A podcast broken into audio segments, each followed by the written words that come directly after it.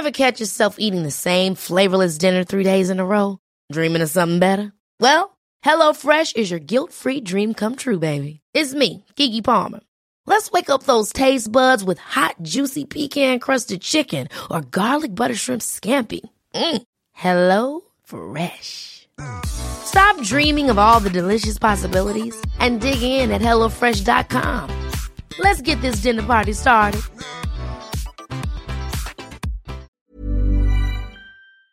Hey y'all, Ryan Sprague here.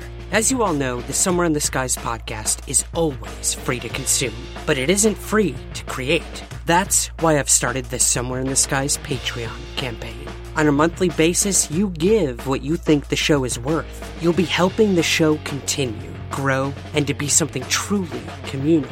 And remember, there are rewards for each level of contribution, and the list is only growing. So please, help Somewhere in the Skies now by becoming a patron. To contribute and to learn more, visit www.patreon.com backslash somewhere skies. Thank you for your support. And now, on with the show.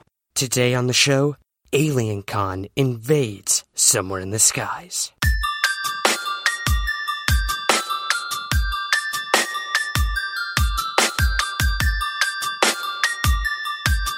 This is Somewhere in the Skies with Ryan Sprague.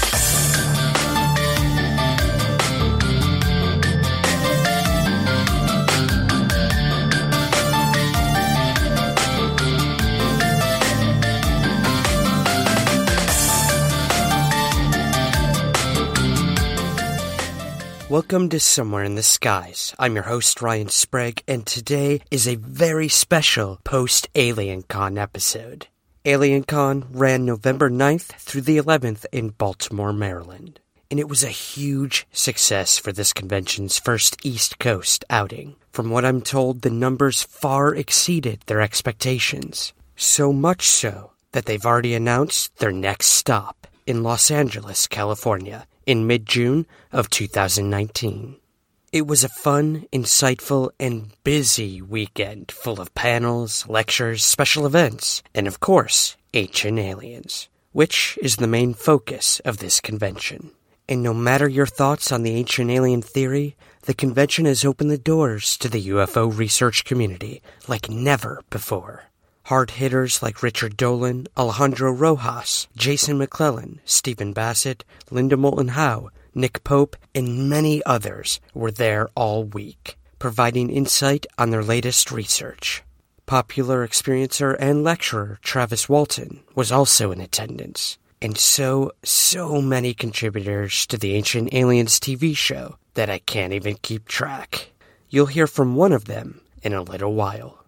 While I was there to give talks, moderate panels, and spread the word about Somewhere in the Skies, I was also there to meet new people and hear their stories. So for any new listeners who may have been at AlienCon, thank you for joining us, and thank you for your support. Jason McClellan and I were in full force representing our company, Rogue Planet. We recorded a live podcast recording with an audience, and you'll hear that entire episode in the very near future. We also gave a talk on UFOs in pop culture, and I personally facilitated an experiencer session where people shared their UFO and contact encounters. I was told it was one of the highest attended events outside of the main hall. If you're listening, thank you to everyone who shared their stories that day. But today I have probably the most epic list of guests you could possibly imagine joining me from Alien Con. When I had a few moments free, I was able to hop on with many of the guests to record brief interviews, all about their time there, what they'd be talking about, and what comes next in terms of UFOs, aliens, and their personal research. I have to thank all of them for taking the time to do this in such a crazy atmosphere. And just a warning, the audio is going to be a little different for a bunch of these because I literally used whatever I had on hand at the moment but rest assured, it's worth it. So, first up, I had the amazing opportunity to hear from loyal listener and attendee Patrick about his experiences at his first ever AlienCon and UFO themed convention. All right, so we are here at Alien Con Baltimore 2018, and it is insane. It is Saturday, the second day of the event, and we didn't even have time to do any interviews yesterday. But today, we are going to be bringing you a lot of content. And first and foremost, we have one of our loyal listeners and Baltimore Alien Con attendees, Patrick, with us. Patrick, how you doing, man? I'm doing good. How you doing? Good, good. So we have connected through social networks. We've been chatting for months and months and months now about UFOs and cryptids and everything. And correct me if I'm wrong, you connected with me through Shannon LeGros of Into the Fray, right? Yes, um, I did indeed. Uh, the show uh, Into the Fray, and I loved it. And I heard about you and Sam and everything, so I follow you guys. And then uh, you did uh, your shows, uh, Somewhere in the Skies, and right. So you found me through another show, which is kind of how these things work. We have interests, you know, I'm a UFO guy, someone else is a cryptid guy, someone's this, that. What really uh, brought you into the world of UFOs and got you to actually come to an alien con? Um, I've always been fascinated by the paranormal, uh, UFOs, Bigfoot, um, ghosts, everything. I, I love mystery. I love the idea that there's something more out there and uh, I've always been into it. And since uh, the internet and podcasts came along, um, you know, there's more outlets to, to listen to what I love, you know. And uh, I, I become obsessed now with Bigfoot. Uh, but uh, I do love UFOs and the idea that is there something out there. And Okay, so I have to ask you this question on the spot. A lot of people have been talking recently that all these things could be connected ghosts, UFOs, Bigfoot. Do you put any stock into that whole theory that all these things could be somehow intrinsically linked, or are they completely separate, in your opinion? Well, I guess it's life. Everything is linked in life somehow, but um, I don't think so. Uh, it's there's theories, there's uh, experiences out there of Bigfoot and UFOs and all that. It's certainly uh, worth to look into it, but um, I don't feel it's connected. Some, it, it, could be. I mean, who knows? I mean, who knows? That's kind of the basis of our whole our whole existence here. So. This is the second day. I know um, you've attended some events so far. We've gone to a few panels ourselves. What so far has been your most memorable experience here at AlienCon? Was it a talk? Was it meeting someone? What do you think? I think so far it's it's uh, the the somewhere in the skies uh, presentation because I just walked in. Uh, you just started and I think there's people standing up and talking about their experiences, and then I realized, you know, there's, there's people here that have experiences, and, and they're up there putting themselves out uh, and telling them, and there could be short, there could be long experiences, uh, but uh, it, it's a big deal for them, and it's a big deal to have this event here for people because you know, I, I, have a lot of friends. I told them I was coming. They were like kind of looking at me and laughing at me, you know. But uh, it's good to see that there's, there's people interested in this and that I'm not alone, you know, on this, you know. And it's even even as a as a person who's just interested in the subject, it, it's still people mock you, you know, and uh, say, "Why are you into that for?" You know, it, it's an interest, it's a curiosity, and if you're curious about life, you got to be curious about this, you know. Couldn't put it better myself. There's people here in all walks of life and all different belief systems, but they have this one thing in common: it's to find answers. Is there life out there in the universe? I have to thank you for saying somewhere in the skies. Your check is in the mail for that. Anything else? Uh, what else exciting have you done here? Uh, well, I, I, got to see Michael Dorn. I'm going to hopefully get an autograph with him. But I'm a big Star Trek fan, and uh, it's it's great to have access to him and to hear his point of view about life, uh, his work on Star Trek, and all that. So, because Star Trek is a big influence uh, to me, and uh, the good thing about Star Trek is um, it it makes you use your imagination about what's out there, what's the possibilities, you know. And I think that's connected to UFOs because, uh, you know, when you see a UFO or hear about UFOs, you think what's out there, what other alien uh, civilizations are there. So I love the connection of Star Trek and UFOs and all that. Yeah, it's a very interesting mix at this convention of actual legitimate UFO research and science fiction. Yeah. And the two always seem to be connected somehow, influence one another, uh, which Jason and I are going to be talking about at our UFOs and pop culture culture talk. Uh-huh. So, are there any sort of alien themed TV shows or movies besides Star Trek that really resonate with you that could give us some uh, some information about the actual UFO phenomenon? I can't think of any offhand, uh, but again, I, I, go back to Star Trek. Uh, it, it, just sparks the imagination. Yeah. So it is it is the preeminent show that what could happen and what could be. I always love that about Star Trek. I was a Star Wars guy, yeah. so so we'll you have to have both. that debate. you can be both. That's you know? true. Why does there have to be black black. I agree.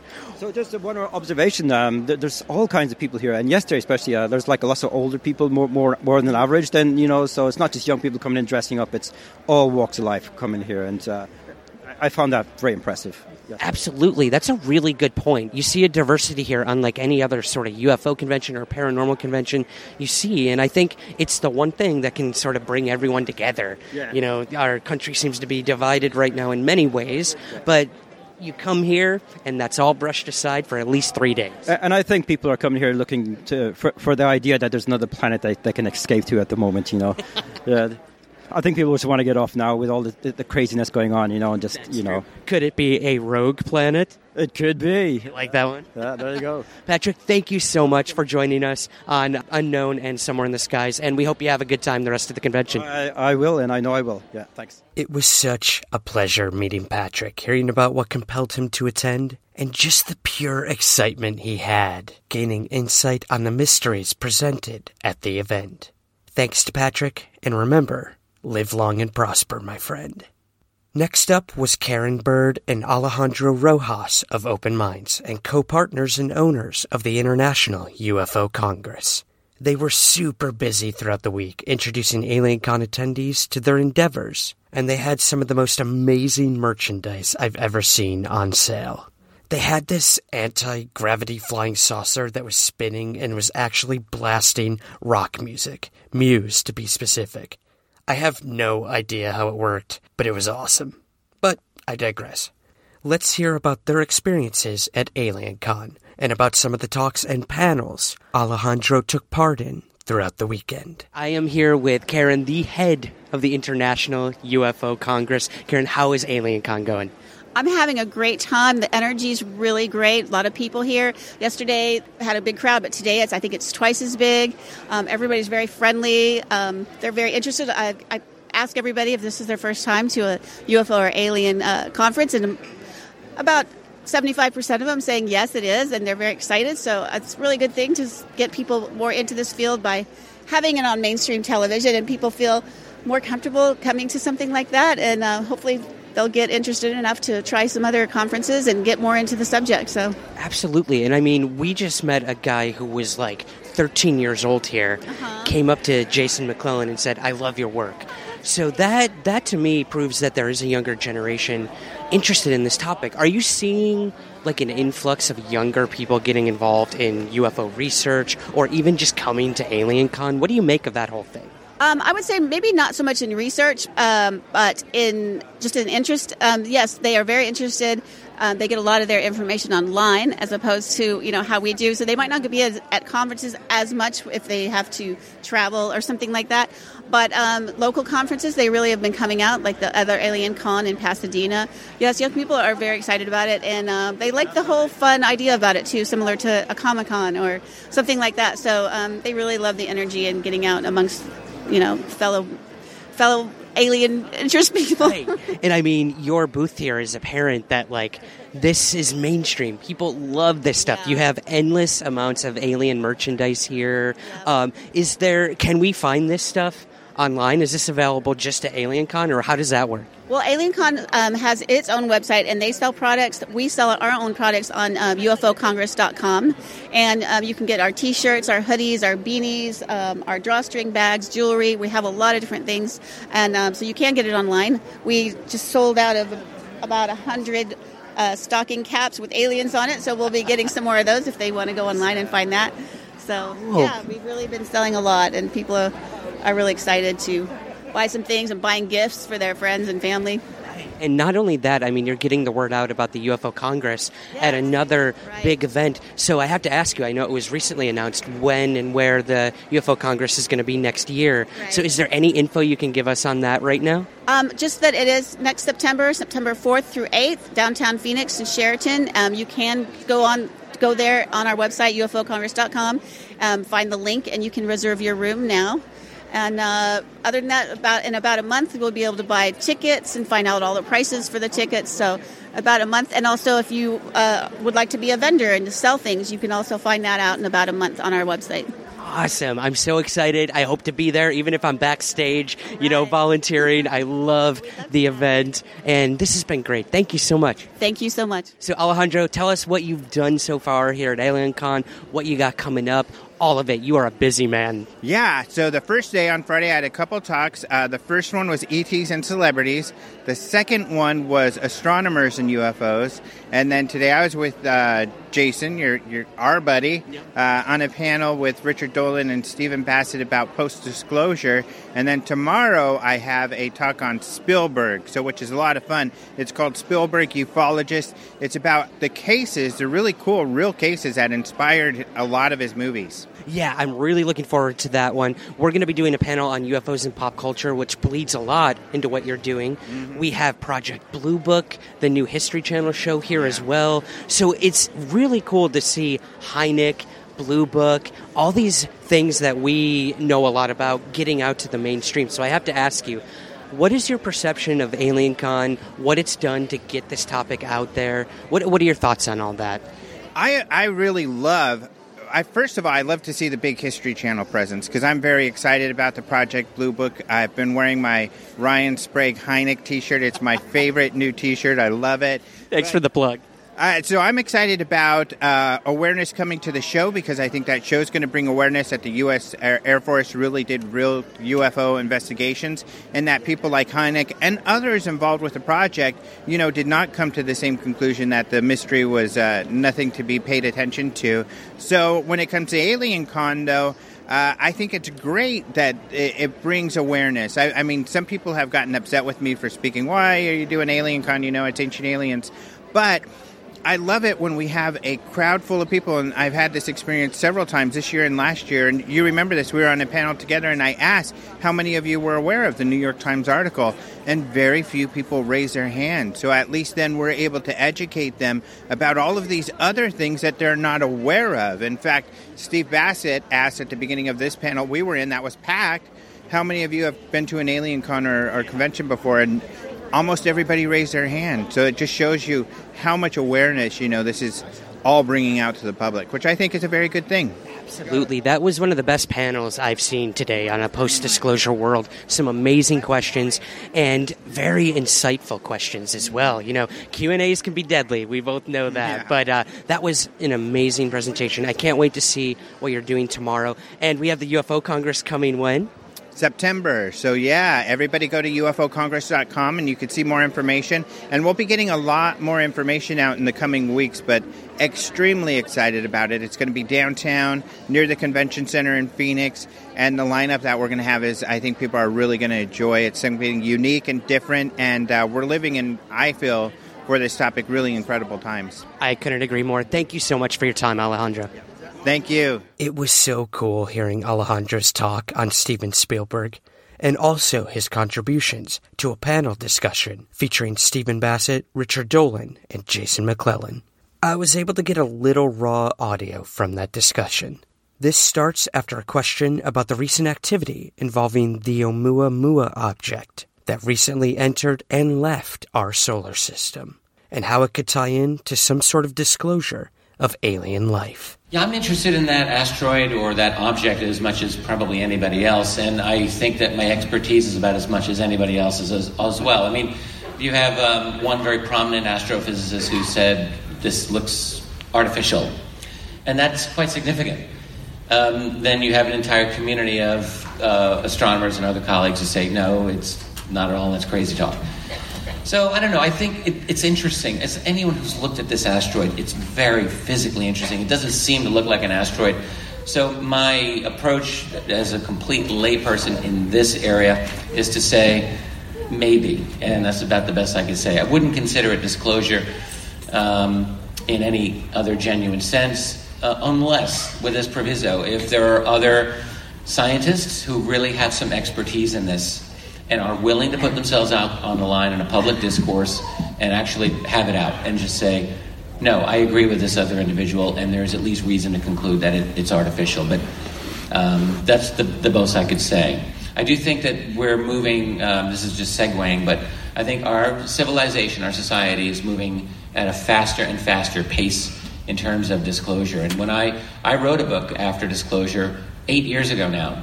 And at that point, history was moving even then a lot slower, it seemed to me. Things are just speeding up. And uh, I would not be surprised if something is forced in terms of a truly open admission of some sort. Doesn't mean it'll be truthful, but it does mean that the subject will be at least somewhat out on the table for a public dis- discussion, and that's a good start.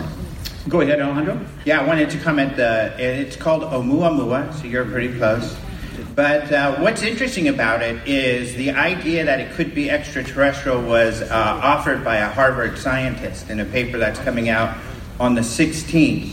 And that's what I think is really significant is that there's kind of this trend where these guys aren't afraid to, uh, like I've been saying, pull a Giorgio and say it, it might be aliens.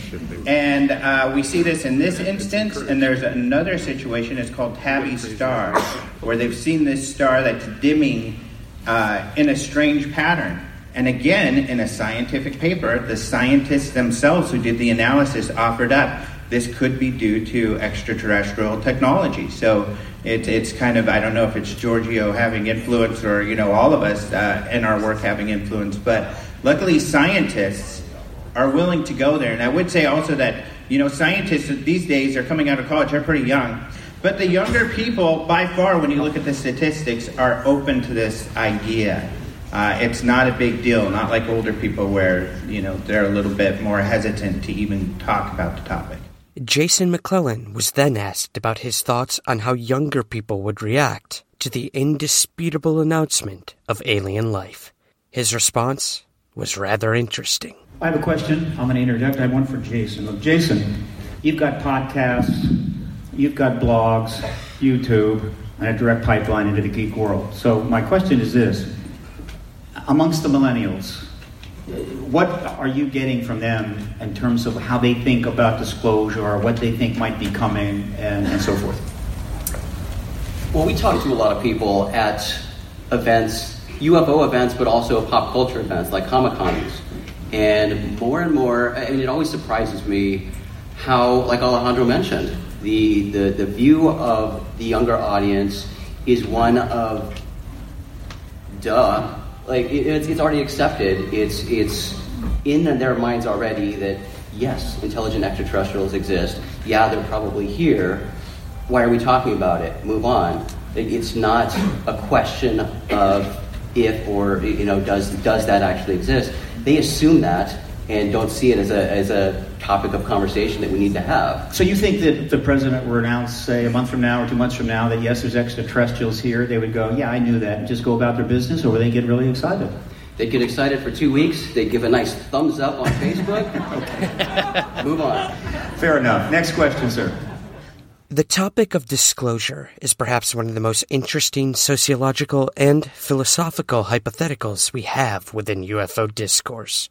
And it's panels like this that really get the mind turning. What would you do in a post disclosure world? I'd love to hear your thoughts. I'll put a tweet up asking this very question, and feel free to follow at Somewhere Skies on Twitter to share your response. Or also on our active Facebook group. If you're not a member, ask for an invite, and I'll let you in. Just search Facebook for Somewhere in the Skies podcast.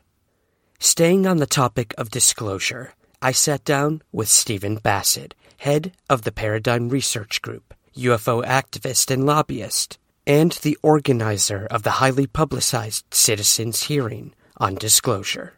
Here's what he had to say about his talks and where we are headed in terms of the UFO question and beyond. Stephen, thank you for joining me. Happy to be here. Um, this is my second Alien Con. Uh, I was at Pasadena. Yep. I missed the first one, the massive one in San Francisco, but know, that's cool. and the reason I'm, I'm here is because um, after 13 years, I finally got on the show. it was, you know, you beg long enough, and eventually Something's somebody bound to happen. tries to, you know, tries to help you out. Uh, but I was very proud to be on the first uh, opening uh, du- dual episode of season 13 this year, and um, and they focused on the politics a lot and disclosure. Uh, in other words, modern aliens, and uh, I, I got a substantial amount of uh, presence on that, and so that made me an alumnus, and so I get to come to AlienCon, and uh, it's uh, it- look, I, I know about Comic Con, and how huge that is and everything else. You couldn't have done this 10 to 12 years ago, 15 years ago. No way. The ET issue is, is, is moving completely out of the UFO era and into the disclosure era or the exopolitical era. What people are interested in now is not are there UFOs or real or not, but rather when's the government going to confirm it? When's it going to go? We're past that. Yeah, we were into it. And and so whereas 40, 50 years ago, people, uh, some researcher might get a group together in a basement of a library and talk about a sighting or something, and then people upstairs would think it's all pretty funny. Now we're getting together in major convention centers with 10, 15,000 people talking about disclosure, talking about the, the witnesses and what have you. This is, of course, thanks to A&E. Uh, and Kevin Burns, and this most successful of all shows on this subject matter, and History Channel as well. Uh, and then, of course, History Channel is uh, following up uh, with another series uh, on J- J- January 8, the, the, the, Project Blue Book series, backed up by Robert Zemeckis. Which is a big presence here at AlienCon as well. It is. I think the mural for it is about 100 feet long. And th- this is not happening because uh, these, I mean, guys like Zemeckis, they, they can do movies. They can do anything they want. I mean, they could shoot for stuff that could be 100 million, 200 million dollars. He's not doing a, a show on, on, on J. Allen Hynek because he just felt like doing it. No, they know that something big is coming. They have a lot of contacts. They're very powerful people, very wealthy, have a lot of contacts. And they know something is coming, and they realize that, uh, boy, this would be the time to get a show out about J. Allen Hynek and Project Blue Book. And uh, there's another show in the works um, on Area 51 uh, that I just heard about. I don't know if it's history. Uh, and there's a couple of others behind that. So th- things are approaching uh, the break point when uh, when something is going to happen that's going to force a government, could be U.S., could be another government, to make the formal announcement, which confirms it, and then it'll just go around the world. So for me, being here, I'll be in front of an audience of about 1,500, I think, uh, 3 o'clock today, and and, and getting the feedback and feeling the energy is great. Uh, it, it's it's what keeps me going. I've been at this for 22 years, and it wasn't exactly a high paid deal. Okay, it's it's an, an, activist thing for me. I'm an activist, so it's I'm basically trying to represent the people's interest. So this is what uh, energizes me, and uh, I'm just thrilled to be here, and I'm looking forward to my next uh, maybe uh, slot on an Ancient Alien episode. Absolutely, and I'm sure we're going to see it at the UFO Congress as well, right? Uh, almost certainly, yeah. uh, and I'm already slated for Contact in the Desert. And I've, i think there's already about ten. I've already got ten conferences up listed for next year in terms of my listings. I list all the conferences yeah. on my website, uh, ParadigmResearchGroup.org. Mm-hmm. I've already got ten. A couple of them are brand new. Next year could be huge. Mm-hmm. I mean, huge in terms of turnout and so forth. If what I think is going to happen happens. Right. Well, I have to ask you. We heard recently that there are some people who are going to be speaking to congressional members. Now, you put on the citizens' hearing, right. so the fact that this could be happening again, that we're actually getting someone in there to talk, what do you make of all that? Well, this is there's very major developments going on behind the scenes. All right, Uh, your listeners need to go to To the Stars Academy of Arts and Science, their website. It's easy to find, to the Stars Academy, and review everything there. Uh, this is a major development. It involves form, former uh, high level intel in, insiders who are backed up by others inside. They've formed an organization and they've done some they've they've done some um, they've released some on camera footage. They've done some pretty powerful things. However, the political situation now is so chaotic that it, it just wasn't getting the reception it needed. So they sort of slowed things down, and they're just kind of slow walking it while they wait to see how things are going to resolve. And what I have has been confirmed to me is that one of the key people, Luis Elizondo, has been going up on the Hill for private meetings. Okay. Now they're not saying who they're meeting with, and they're not really saying anything much about that. It's it's not intended to be public, really. Uh, it's quiet because, and, and none of the members are going to be talking about it. But they're basically they're just they, you know. I try to get to meet with these members too, but I don't have the I don't have the ins that these people have. I mean, these are high level career DIA, CIA people, so they're getting those meetings and um, where that's going to lead, I don't know, but it's another sign that something is in the works.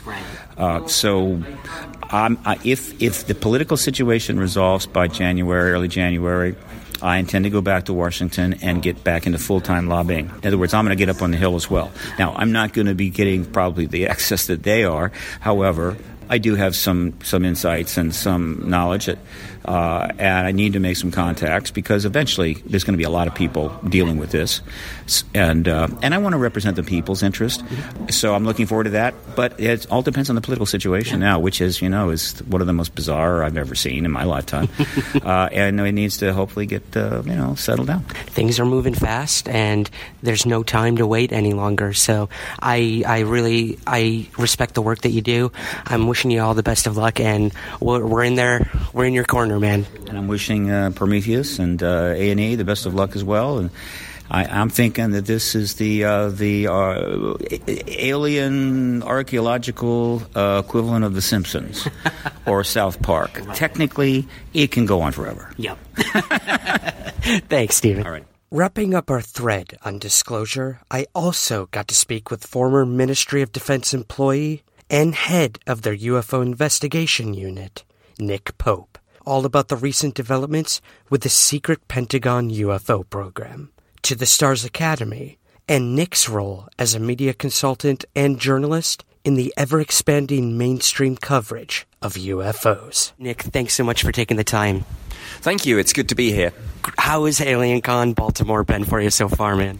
It's full on. It's that great mix of fascinating information and fun too. There's there's been presentations and panels, but also the cosplay and and it's a great mix. It's a lot different from most UFO conferences, would you say? Absolutely. This is a hybrid, if you'll excuse the pun, between the conventional uh, UFO conference, which is organized, I guess, along the lines of a scientific or academic conference, and basically a fan convention like Comic Con. Mm. So what they've done is they've blended the two and they've mixed UFOs with science fiction. So we've got actors here from Doctor Who and Star Trek, as well as the contributors to Ancient Aliens. Yeah, and I mean, you have been running around. I can't believe I got the time to actually talk to you, doing so many panels and solo presentations. So could you maybe tell us a little about what you've spoken about so far and what you got planned for the last day here?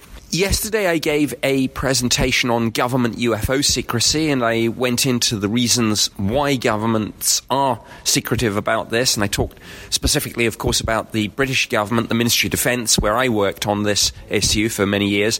And I talked also about the Pentagon's UFO program, ATIP, Advanced Aerospace Threat Identification Program. It's a bit of a mouthful, and of course, people debate whether it is advanced aerospace or advanced aviation. And when when you can't even be certain what the project was called, you know that you're in some pretty spooky territory. And another big thing that uh, people have been talking about at AlienCon here is your new movie, Aliens at the Pentagon. Now, I know this sort of ties into ATIP as well, so could you tell us a little about that?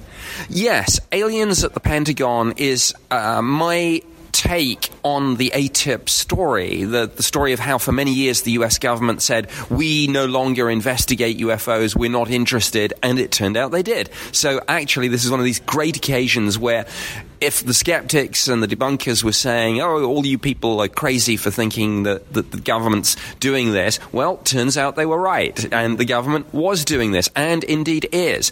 Lou Elizondo, know, the DIA official who ran the program, says, uh, he, and he's got contacts, of course, still in the system, the program is still active. So, Aliens at the Pentagon is my kind of insider's take, having run a similar program in the UK, of how and why the US government is still investigating, what they might have concluded, what they were working on, and how I, I, contextualize it in in looking at the broader picture of governmental interest in UFOs, the threats and the opportunities, which is how government looks at this. Right, and I think that word threat is extremely important in getting funding for a project such as that as well. So, with your experience with working for a governmental agency in terms of UFOs, where do you see the future of To the Stars going? Well, I think to the Stars Academy have done some great work. Uh, clearly, they are pushing behind the scenes um, for things like congressional hearings.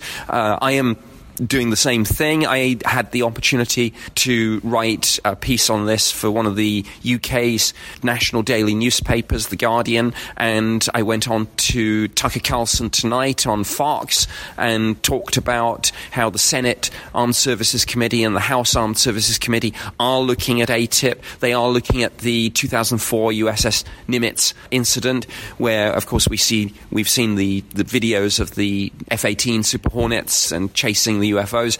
So all this is, is going on. To the stars are involved in this. I'm doing some work with, with my media contacts and a few governmental contacts that I still have, even though I'm retired, but no, not entirely, I guess. Never entirely. yeah, you never, you never really leave, as they as they say. But um, yeah, interesting times, and what we've seen with the ATIP story uh, is is how this subject has come out of the fringe into the mainstream. Who would have thought a year ago that we would be reading about this on the front page of the New, New York Times? It would be in the Post, Politico, CNN, Fox, NBC, ABC, etc. It's become more mainstream and widely accepted more than ever. So I have to ask you, what is next for you, and where do you think we stand in terms of possible disclosure? I know those are very big questions to ask of you, but what do you think? Well, first of all, on disclosure, I always like to say that there's a difference between disclosure with a big D and disclosure with a little d. Disclosure with a big D is this kind of, uh, ladies and gentlemen, you know, my fellow Americans, people of the world, we are not alone. And, and that's the kind of UFO community fantasy. I don't think that will happen. I, I think what we will see is disclosure with a little d, and one could argue that that is occurring, has occurred. I think the declassification and release of the UK government's UFO files, and I've played a part in, in that, both behind the scenes and as a spokesperson.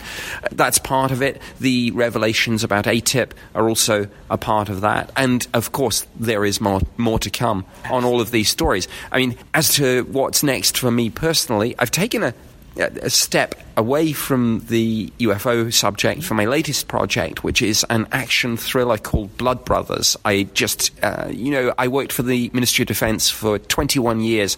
Only three of those years were actually on the UFO program. So I did, for example, my last job was much more to do with counterterrorism, intelligence, that that sort of thing. So I have, as I say, taken a, a, a new step, written some fiction and Blood Brothers is is out. I think uh, this actual coming week is the publication date, and of course there is already interest in uh, film and TV rights for that because it's it's an action thriller, but also it's a I don't want to give too much away, but it's a buddy movie too. So um, and, and I enjoyed stepping away from the UFO subject, but of course you can never really get away from it. As the old saying goes, just when I thought I was out, they pull me back in. Every so, time. uh, absolutely. So I'm I'm not uh, I'm not going to stop. Hey, I'm Ryan Reynolds. At Mint Mobile, we like to do the opposite of what Big Wireless does. They charge you a lot, we charge you a little. So naturally, when they announced they'd be raising their prices due to inflation, we decided to deflate our prices due to not hating you. That's right. We're cutting the price of Mint Unlimited from $30 a month to just $15 a month. Give it a try at mintmobile.com slash switch. $45 upfront for three months plus taxes and fees. Promote for new customers for limited time. Unlimited more than 40 gigabytes per month. Slows. Full terms at mintmobile.com. Hiring for your small business? If you're not looking for professionals on LinkedIn, you're looking in the wrong place. That's like looking for your car keys in a fish tank.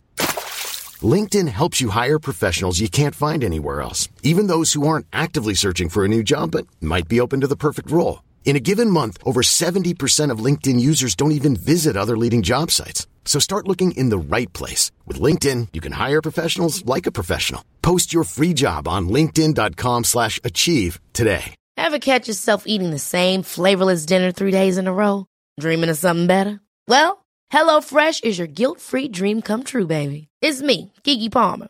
Let's wake up those taste buds with hot, juicy pecan-crusted chicken or garlic butter shrimp scampi. Mm. Hello Fresh. Stop dreaming of all the delicious possibilities and dig in at HelloFresh.com. Let's get this dinner party started.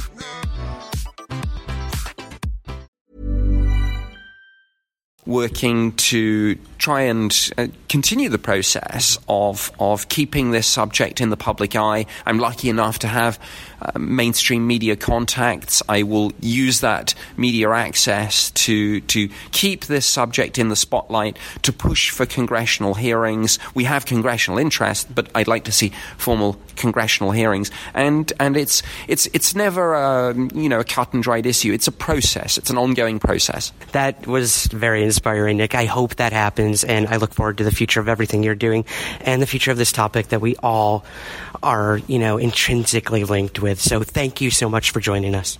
Thank you. Considering AlienCon is sponsored in part by the Ancient Aliens television show, I couldn't not interview one of the most popular individuals on the show. In my personal opinion, this guy is probably the most insightful and grounded researchers to be featured in countless seasons and episodes.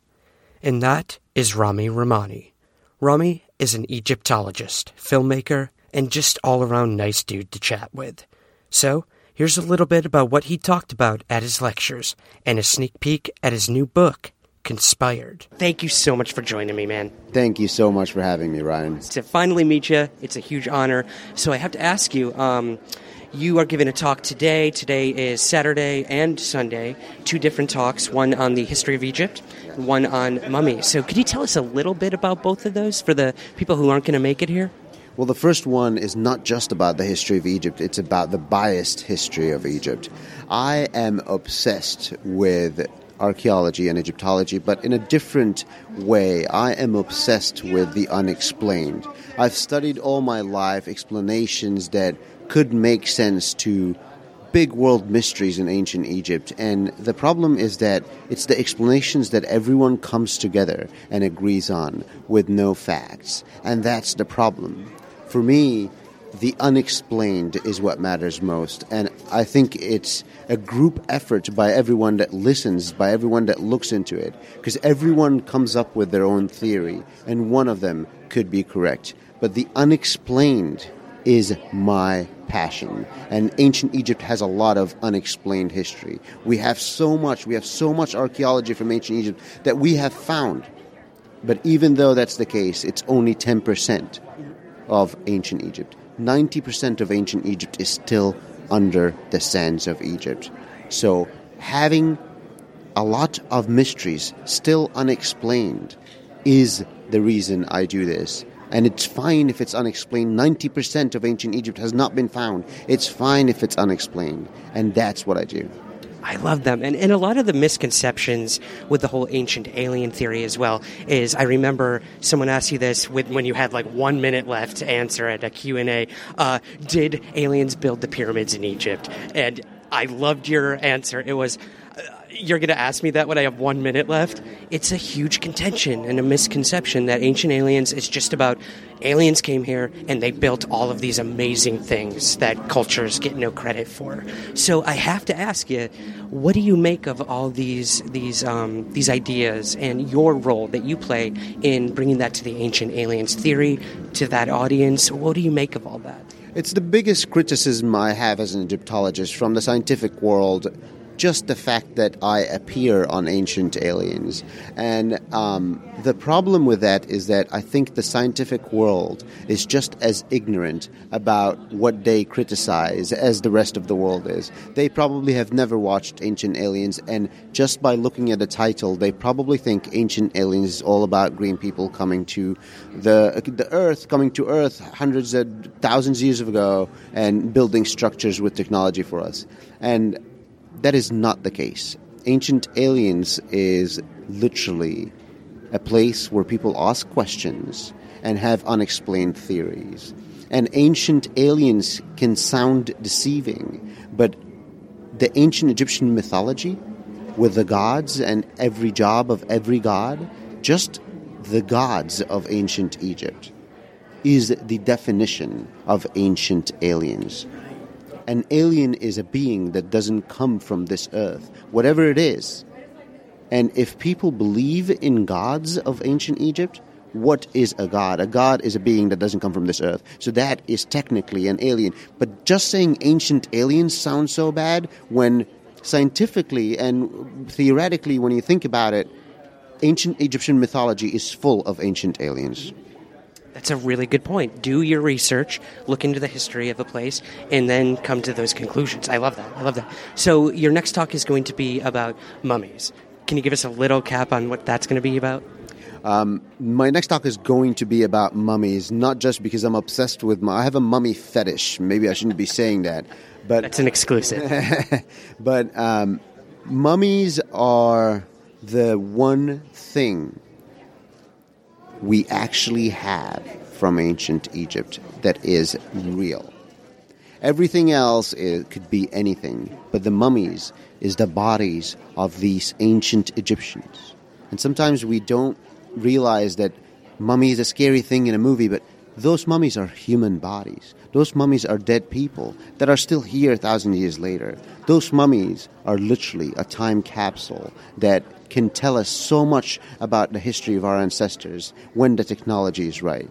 And um, when will this air? Because I can tell you a secret. Yeah, absolutely. This will be uh, this upcoming Monday, actually. Oh, I can't tell you that secret then. No. But I'll give you a hint about the secret. Okay. Keep watching for me on TV for some announcement coming up, and it mummies is the hint. You've heard it first here, guys. All right, so we're going to cap this off with uh, you recently came out with a book. I was so excited when I saw this coming out, Conspired. Can you tell us a little bit about this, where we can find it, and what to expect from it? Conspired is a book that is also about an unexplained mystery that strikes me as an archaeologist. Uh, I went inside a tomb in ancient Egypt that no one is allowed into. It's called KV 55, and when I went inside, it was unlike any other tomb. Bare walls, no drawings. All the way inside, there's a sarcophagus with a mummy, and around the mummy, there is um, the magical blocks. Those magical blocks exist in every tomb. They are the ones that protect the mummy from the outer world because that's where people think the mummy curse. Uh, they have inscriptions on them that says anyone that comes close to this mummy will be choked to death.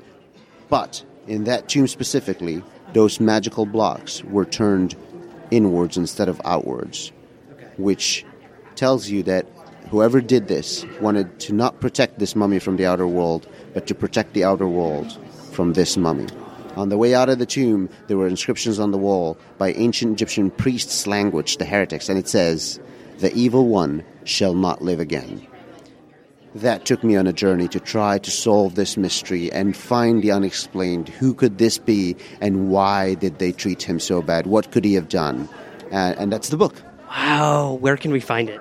You can find it at the Alien Con store or Amazon.com. Thank you so much for joining me today. Thank you so much for having me, Brian. Cheers. Another really interesting individual I met and have been corresponding with for years now is Dr. David Floyd.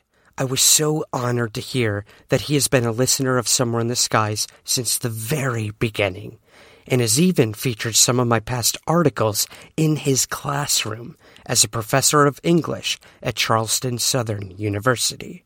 He gave perhaps one of the more unique talks at AlienCon, focused on the cultural history of Gothic science fiction and its connections to the UFO and alien question. I have with me right now David. David spoke recently today, right? Or was it yesterday? Yesterday you spoke. All right. Um, and we we connected through Facebook, social network, the glory of the internet. And um, leading up to this event, we were hashing out ideas on how to attack these things. And I was so excited for your presentation.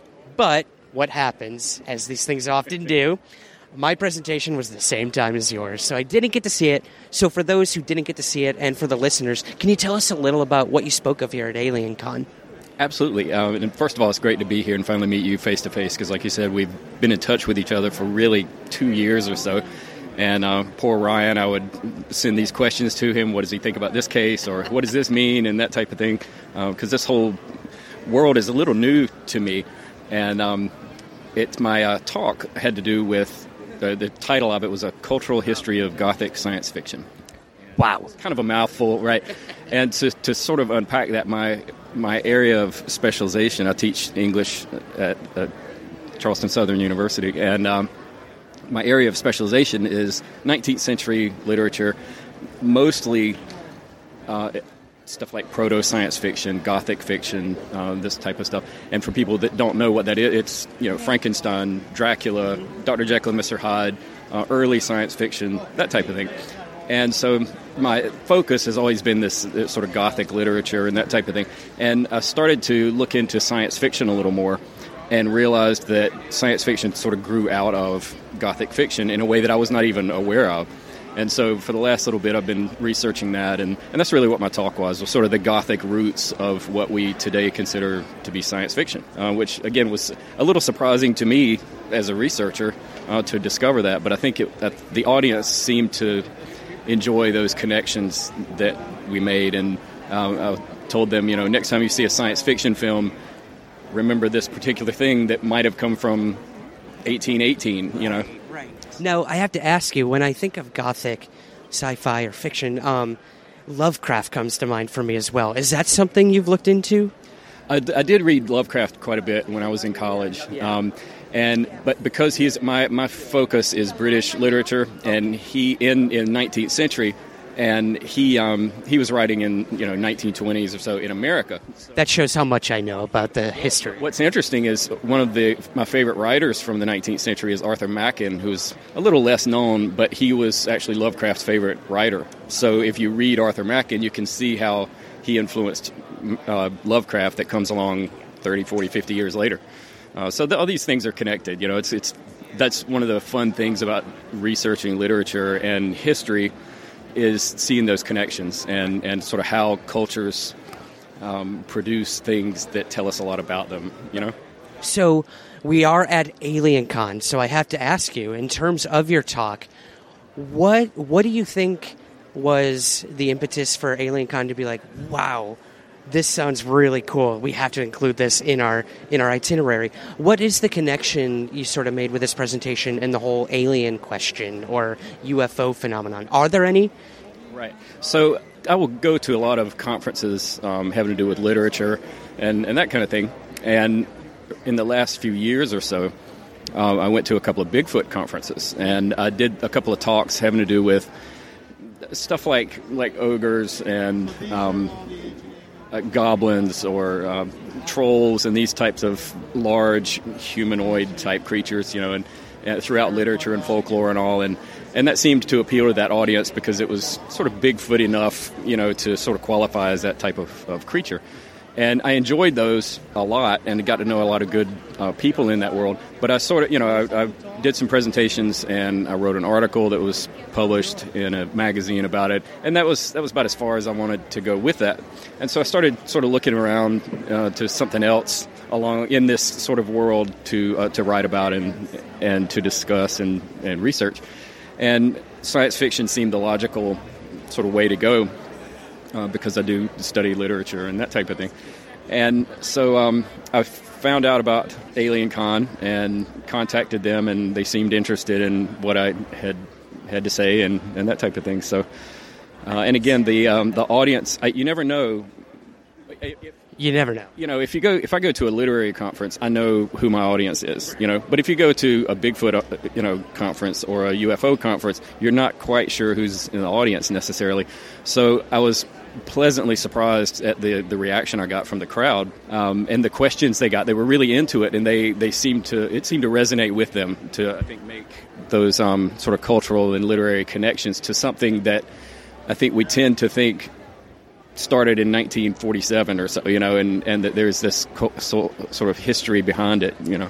That's really interesting you bring that up. I mean, we are at a an event hosted by ancient aliens of all things. And a lot of us UFO researchers, we do look to 47 as the year that UFOs really occurred. Kenneth Arnold sighting, Roswell, uh, you know, uh, so many others. That Thomas Mantell case where the guy died trying to pursue a UFO. That's the modern UFO era for us. But then you come to an event like this and they're saying, no, these things have been going on for a lot longer than people think, right. and they might have been influencing our history. So I'm going to put you on the spot here. Ancient alien theory. Are you for? Are you against? Somewhere in the middle. Uh, I tend to be very conservative in my my belief, very orthodox in my religious beliefs. However, I would never put God in a box and assume that He only had one project going on. And why can't those two projects necessarily mingle with one another? So I'm, I'm very open to, to that. that. It doesn't compromise my religious beliefs to think that, you know, we could have contact with another species or whatever. Are there any events you're looking forward to seeing at the remainder here at AlienCon Baltimore? I see you've got your itinerary schedule right here. A planner, if anything. Um, I'm looking forward to seeing uh, Rich Dolan speak, and um, guy by the name of uh, Jason McClellan will be speaking later, uh, whom I will look forward to see. Um, Hugh Newman is another guy that whose work I just recently discovered like a week ago, um, and he studies megalithic structures and, and that type of thing. So I'm looking forward to, to seeing him speak.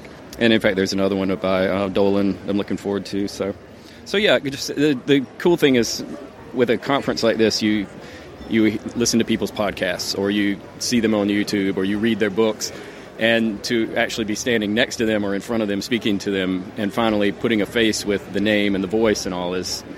It's uh, I'm, I'm, very much a fanboy uh, when I when I come to something like this, you know. So uh, so it's that's been a great experience, you know. I completely, I'm with you on that, man. When you listen to these people, see them on TV or listen to their shows, you, you, always imagine what they look like. Then you see them in the flesh, and it is, it's surreal. And I, that actually, for me, uh, when I hear stories of UFO sightings or abduction experiences. It's the same thing. I'm like, I'm trying to picture these people. And then it's when I meet them face to face where the story truly comes alive for me.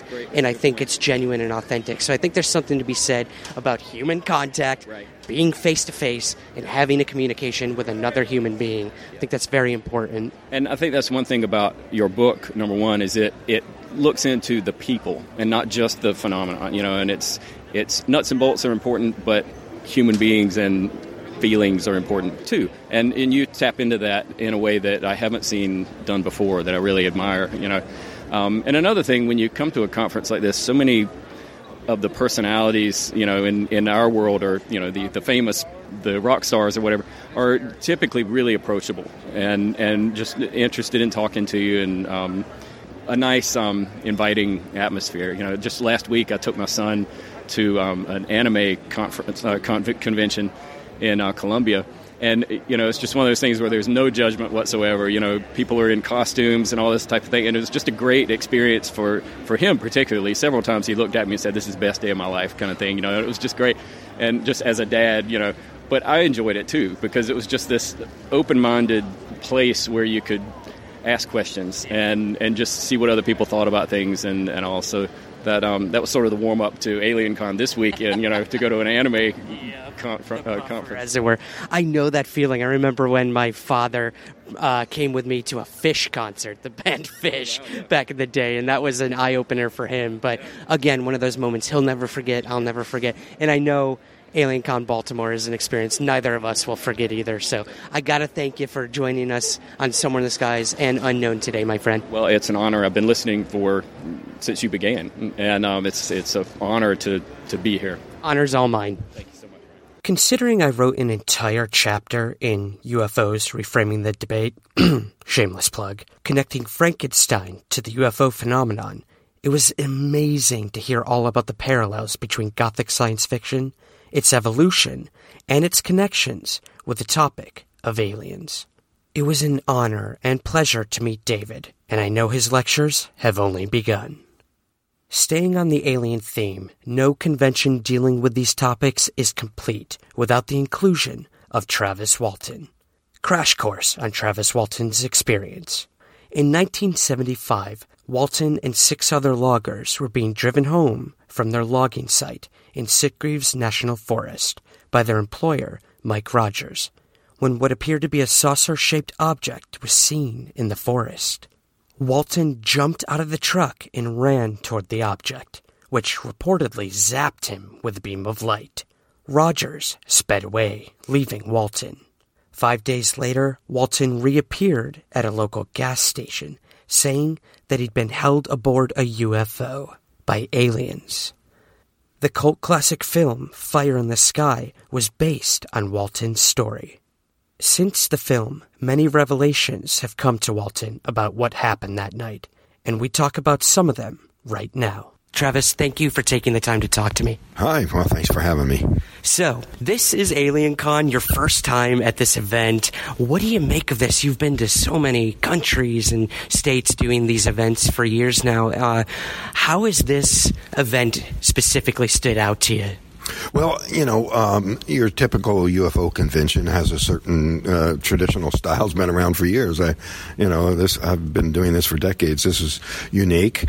The the specialization of this organization uh, comes from a different uh, orientation, so it's a little bit different, but uh, it's certainly working quite well. I've I've had a great time here and a uh, uh, very enthusiastic crowd. Mm-hmm. I'm sure that the deeper they get into the subject and, and, learn more about it, that they'll become more adept at the peculiarities of the of the topic of the field. But uh, I think they're doing a great job.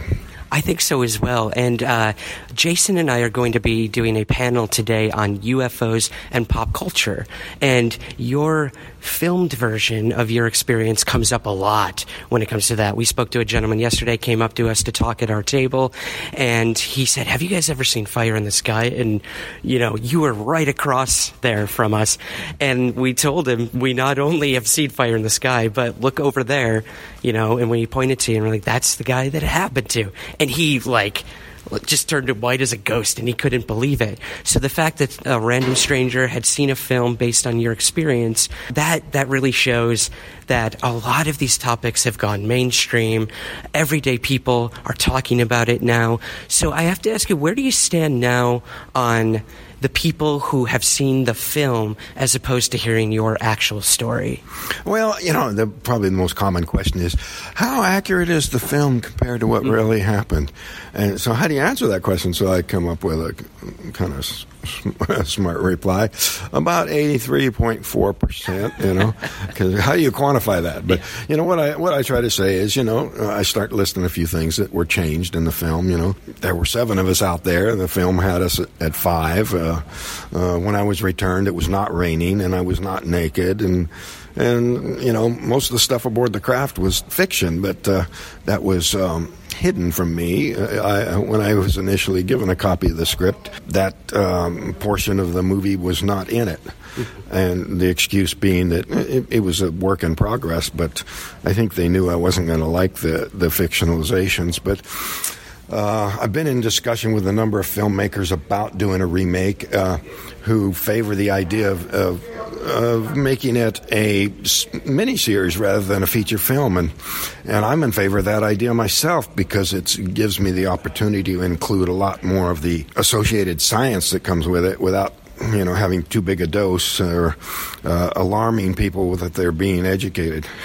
right, right. And I mean, another big thing that's come out in the last couple of years was the documentary based on you, which I had the pleasure of going to a screening in New York City of with uh, Jennifer Stein and other members who'd worked with you on that film. So, how was that experience finally getting an accurate portrayal of what occurred that night to you?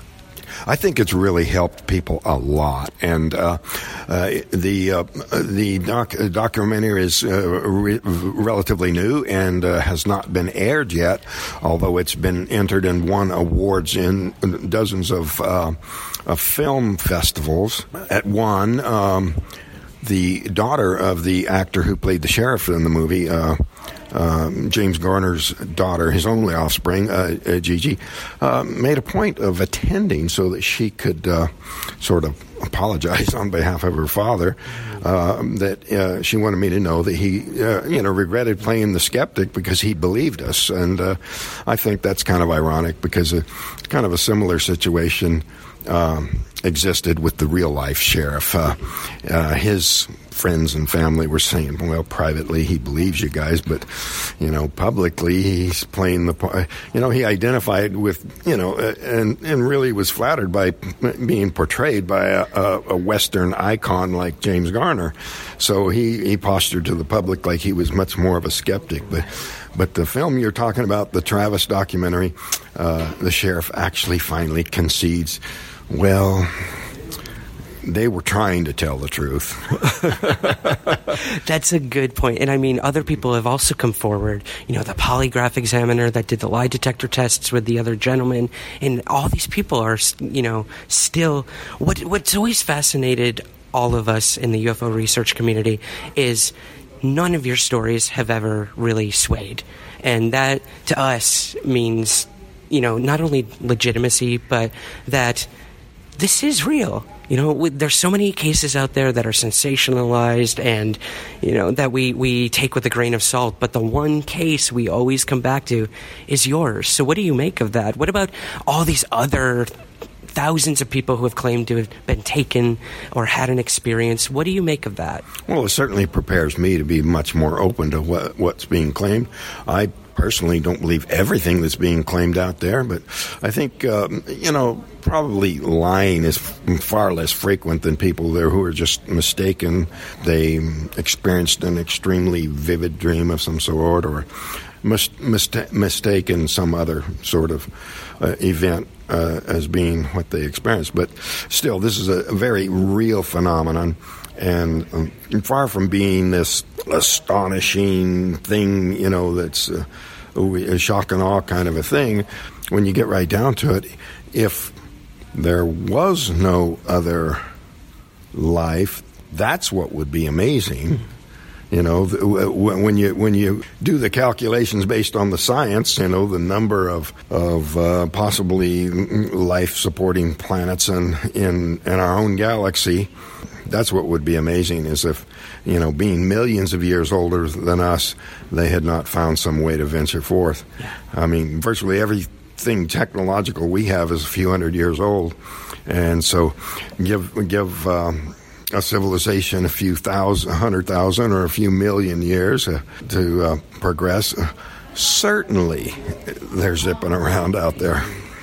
Now, the last question I want to ask you, Travis, is I've I've heard recently you've been giving uh, lectures on sort of an update to your case, some a revelation you've made of possibly why the craft was there and why it did what it did to you. Would you mind maybe briefly going going into that with us about what they their motives may have been?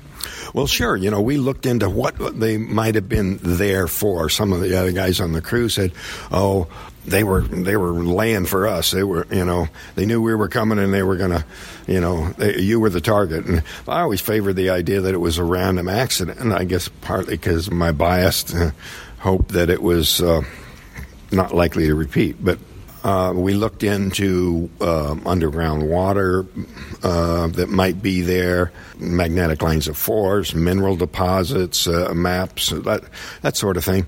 But uh, here. Uh, recently, I did a, a, show with Rob Lowe and his sons. it's called Lowe Files. Mm-hmm. And my episode was first, and the second half was this lady that deals with the properties of certain crystals, and she uh, sells and deals with these crystals at gym shows, but you know they're they're reputed as having various properties. But the one thing that uh, Rob Lowe said that really struck me is he said Travis said that the aliens were possibly in the area uh, mining for fulgurite which totally astonished me because I'd never heard of fulgurite before. But that uh, tied right in with the fact that that area right there has the second highest frequency of lightning strikes in the United States. I discovered that uh, fulgurite is a mineral that's formed, uh, it's a crystal that's formed when lightning strikes the ground.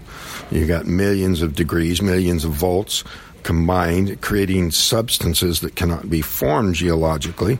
So, although I didn't say that, I thought, wow, serendipity. That is a, uh, probably the most plausible uh, explanation of what they might have been doing there. And further, might have even explained the blast of energy that hit me as being something that was generated by this high propensity for lightning strikes in the area. If the craft itself was generating some kind of a electromagnetic field, it may have triggered some kind of a, a discharge of lightning that uh, with a secondary uh, discharge that uh, struck me, and so all that tied together with the, uh, effect of uh, the craft, the presence of the craft itself on uh, the growth rate of the trees surrounding the clearing there. And so you got hit, you know, everyone left. They eventually come back to look for you. And then we have your your story about what happened on the craft. And now now you think there was a reason they brought you on the craft. Am I correct? Sort of something you've you've come to think about lately? Yeah, so you know the final uh, comment there about the the uh, discharge, the lightning blast uh, that could have been um, fatal or nearly fatal, and very likely uh, they possessing the only technology that could rescue me at that point, nearest hospital being over an hour away. So my theory went from abduction to sort of a ambulance call, mm. and uh, uh, that being why they would have found it necessary to take me aboard. Mm-hmm. My last question for you, Travis, before we wrap things up: uh, Do you think they're ever going to come back? Is that something you've ever really questioned or thought about, or want or not want to happen? I think they've never left. that is a perfect way to end it. Travis, thank you so much for taking the time. A rescue operation makes so much sense when you look at this case. It's good to know that Travis Walton still is searching for answers to what happened to him and will be listening every step of the way. No matter your thoughts on alien abduction or even the claims by Travis Walton and his crew, there is no doubt that something happened in the forest that night and it remains one of the most credible and documented multi witnessed events in UFO history. Another very interesting panel that I got to listen to was that of Paul Hynek. Paul is the son of J. Allen Hynek, an astronomer who was hired by the U.S. Air Force to investigate UFOs. Under Project Blue Book, he went from a staunch skeptic to open minded believer in the course of his time working on the project and with immense pressure to debunk the cases he investigated, he rebelled against the government.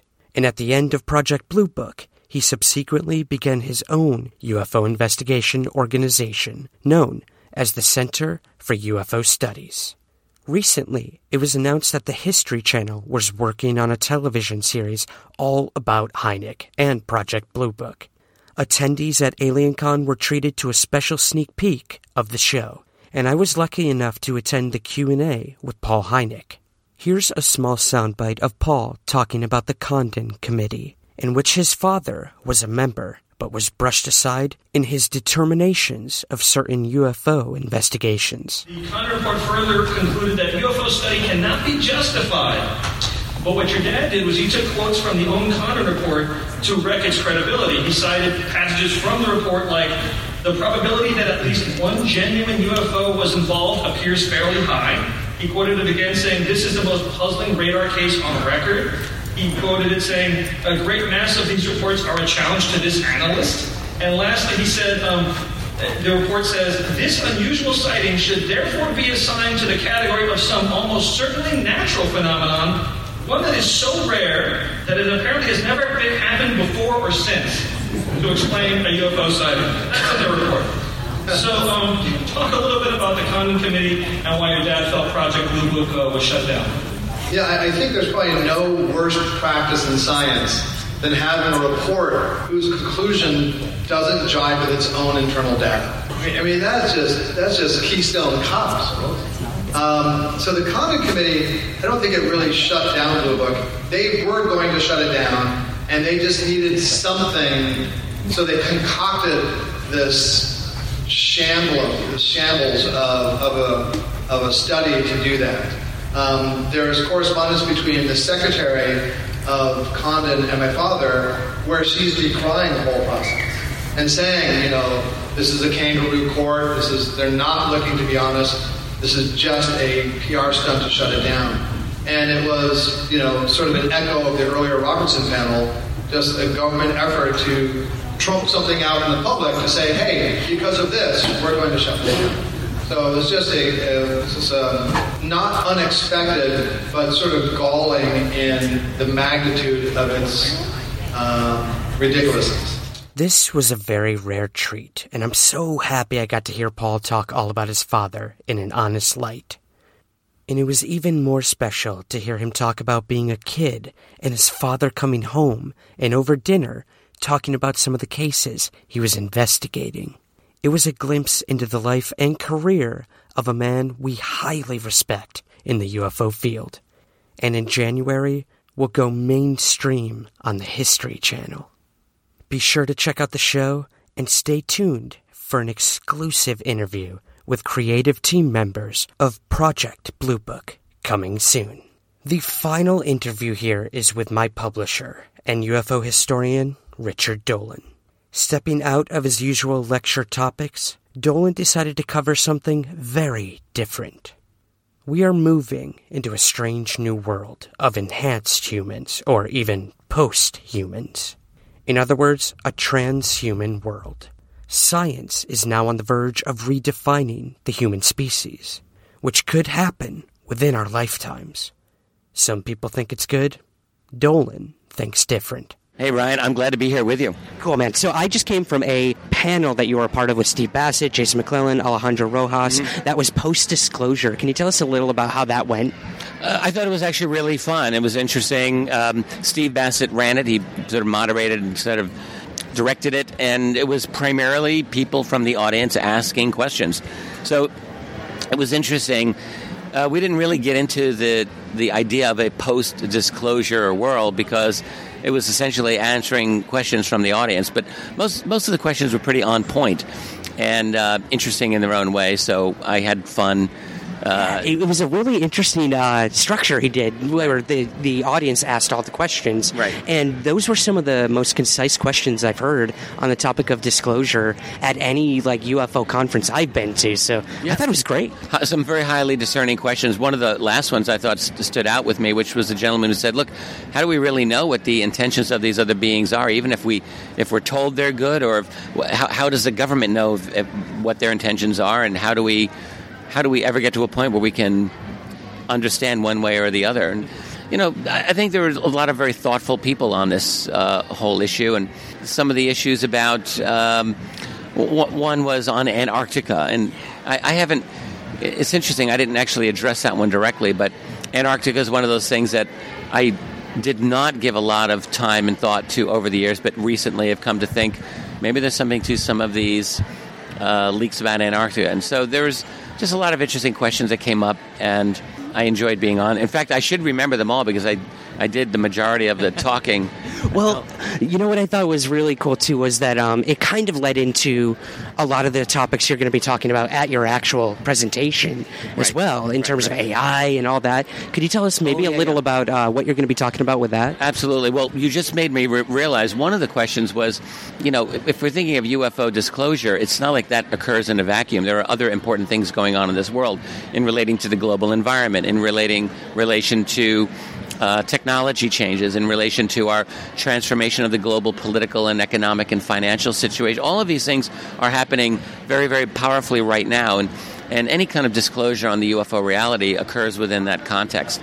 Uh, that does lead me to the talk that I'm going to be giving in about 20 minutes on, uh, it's not related to the UFO issue directly, it's on artificial intelligence and transhumanism, which has been one of the uh, issues that I've gotten into I've been interested in for a while, but particularly this year. And I simply want to talk about how there's a definite utopian element to a lot of the transhumanist ideology. Uh, these individuals who, you know, they're looking at not just artificial intelligence, but genetic modifications, gene therapy, uh, and talking like you're going to be able to live forever, or you'll be able to live at least not, if not forever, then for many hundreds of years without getting sick or um, or in, in, very excellent health and so forth. That's all very seductive and very nice, but transhumanism doesn't stop there. It's really about the creation of a, a superhuman species in the future. And transhumanists absolutely believe this. I mean, many of them abs- strongly believe this. And it's a, the, the utopianism is something that I'm familiar with in the UFO community because there's a very strong utopian element there you know, if we only have disclosure, then we'll solve all the world's problems. Or if the Galactic Brotherhood or Federation uh, were to bring us into the next uh, spiritual awakening, then our society will be better. And, you know, these are let's fix all of humanity's problems type uh, ideologies. And, and in transhumanism, there's a similar utopian strain going on here. It's as if if we only were to make ourselves smarter and stronger and live longer, we'll you know, we'll all be happy and we'll solve all of our, our problems, and the computers will fix all the problems that we're not able to solve. And something tells me that there's this little thing I think about called the law of unintended consequences. You know, I think of Jeff Goldblum's character in Jurassic Park, and he said, uh, "What was it? Just because you can do something doesn't mean you should." And uh, one of the great lines in any movie.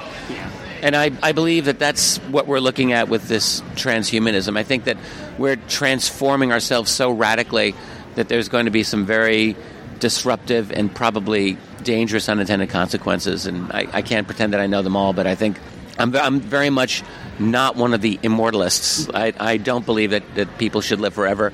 I think that uh, we uh, really have genuine change in our world because we have new generations that come come along and, and think differently. Uh, I, I'm not a believer that most people really think differently once they hit a, a certain age. Yeah. I think it's very rare. Yeah. But it's new generations coming on board that, that do think differently. And That's a really fascinating topic, like unlike anything I've heard you talk about before. Oh yeah, th- well, and also just the the thing is that we are transforming ourselves, even even without trying to go pedal to the metal with uh, gene therapy or cognitive implants or whatever else. Um, we have been transforming ourselves for the past 10,000 years simply due to sedentary agriculture, and we're not the same uh, version of the species that even our forebears were 10,000 years ago. But even now, our, our current state of civilization is, is ramping things up to a much greater degree. So we're, we're changing. And um, it's a kind of not self directed evolution, but it is an evolutionary process that is driven by our civilization. And what we're doing with transhumanism is simply taking that and and really going uh, with great focus and direction. One thing that I think w- we can definitely say that is going to be a problem is the total loss of privacy. I think in, in the near future, what we're dealing with is the the end.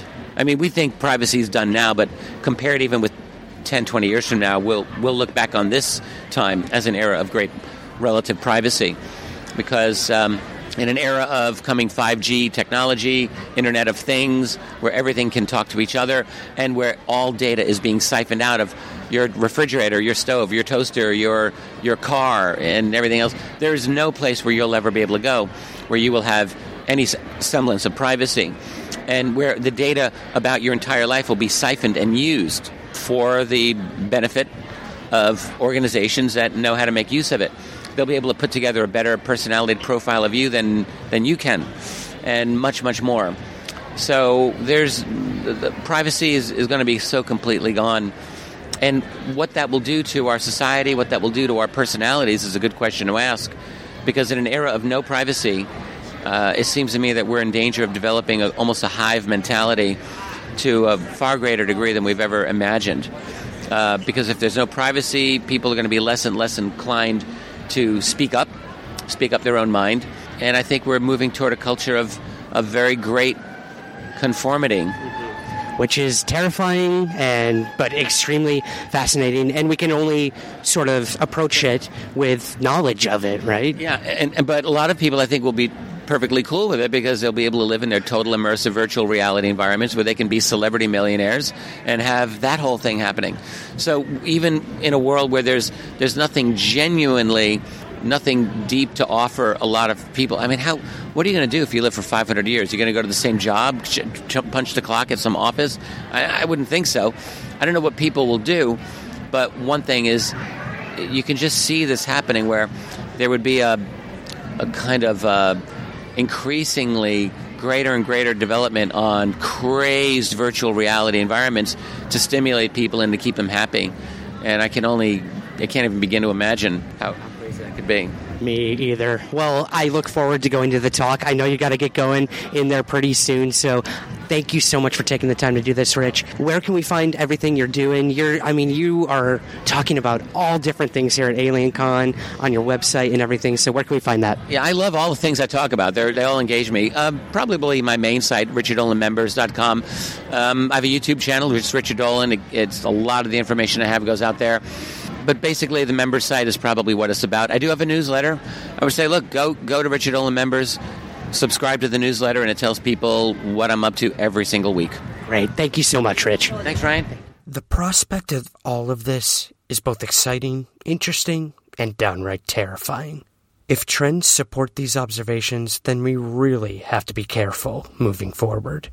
Either way, it was great hearing from Rich as always, even if it's on a topic as controversial as this. But he's pretty well known for that, anyways.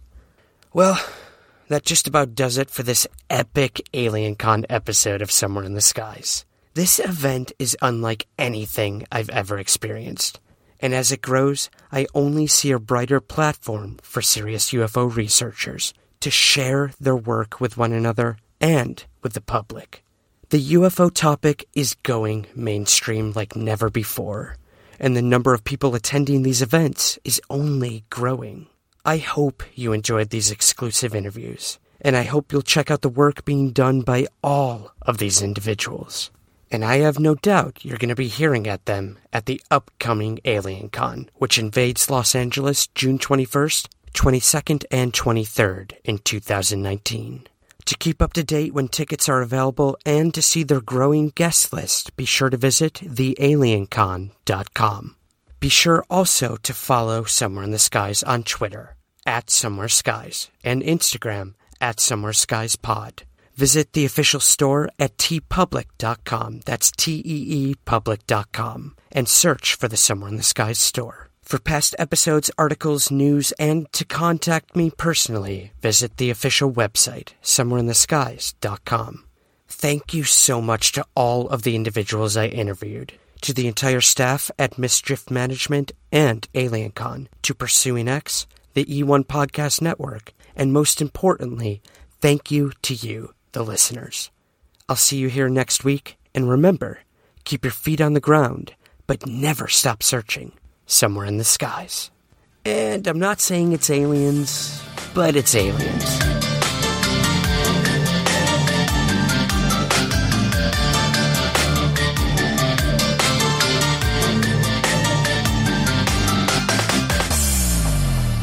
Somewhere in the Skies is produced by Third Kind Productions in association with the Entertainment One Podcast Network. To learn more, visit entertainmentonepodcast.com. Ever catch yourself eating the same flavorless dinner three days in a row? Dreaming of something better? Well, HelloFresh is your guilt free dream come true, baby. It's me, Keke Palmer. Let's wake up those taste buds with hot, juicy pecan crusted chicken or garlic butter shrimp scampi. Mm. Hello Fresh. Stop dreaming of all the delicious possibilities and dig in at HelloFresh.com. Let's get this dinner party started. Even when we're on a budget, we still deserve nice things. Quince is a place to scoop up stunning high end goods for 50 to 80% less than similar brands. They have buttery soft cashmere sweaters starting at $50, luxurious Italian leather bags, and so much more. Plus, Quince only works with factories that use safe, ethical, and responsible manufacturing. Get the high-end goods you'll love without the high price tag with Quince. Go to quince.com/style for free shipping and 365-day returns.